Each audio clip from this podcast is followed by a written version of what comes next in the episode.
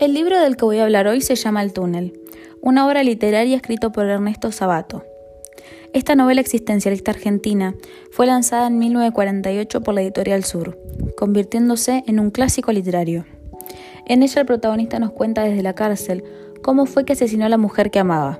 Pero más allá de este asesinato, que es el eje principal de la historia, me gustaría hablar de que podemos encontrar temas más interesantes dentro de la novela.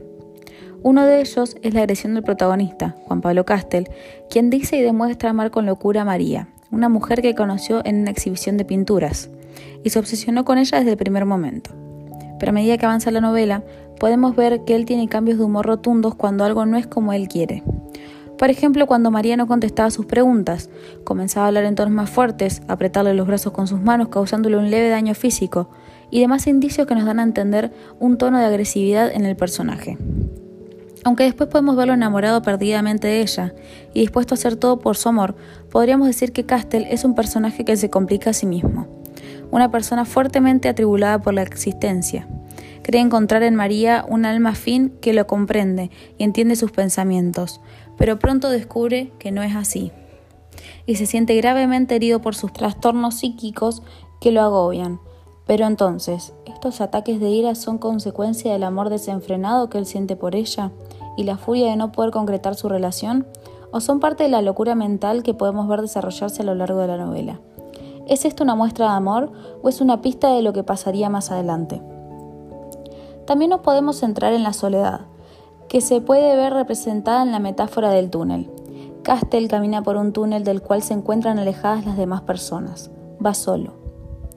Juan Pablo Castel le teme a la soledad y busca a alguien que lo comprenda, que lo acompañe. También María busca a alguien, y al final es eso lo que lo lleva a conocerse. Pero la realidad es que Castel se orillaba solo a su soledad, ya que era una persona que detestaba la sociedad, que no compartía con mucha gente. Pero ¿será esto parte de su personalidad o será parte de un trauma de su pasado que lo llevó a ser así y del que él teme en su adultez? Las primeras críticas de la obra se encontraban divididas en dos grupos. Por un lado se encuentran aquellos que hacen un análisis psicológico del personaje principal, y por el otro, los que hacen un análisis filosófico basado en los postulados del existencialismo de Sartre.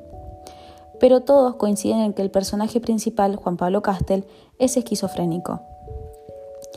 Para cerrar, me gustaría decir que, en mi opinión, el personaje de Castel refleja una parte de todas las personas, quizás hasta del mismo autor aunque él haya dicho que no se miró a sí mismo para crear a Castel y que no sabe más de la historia de lo que está escrito.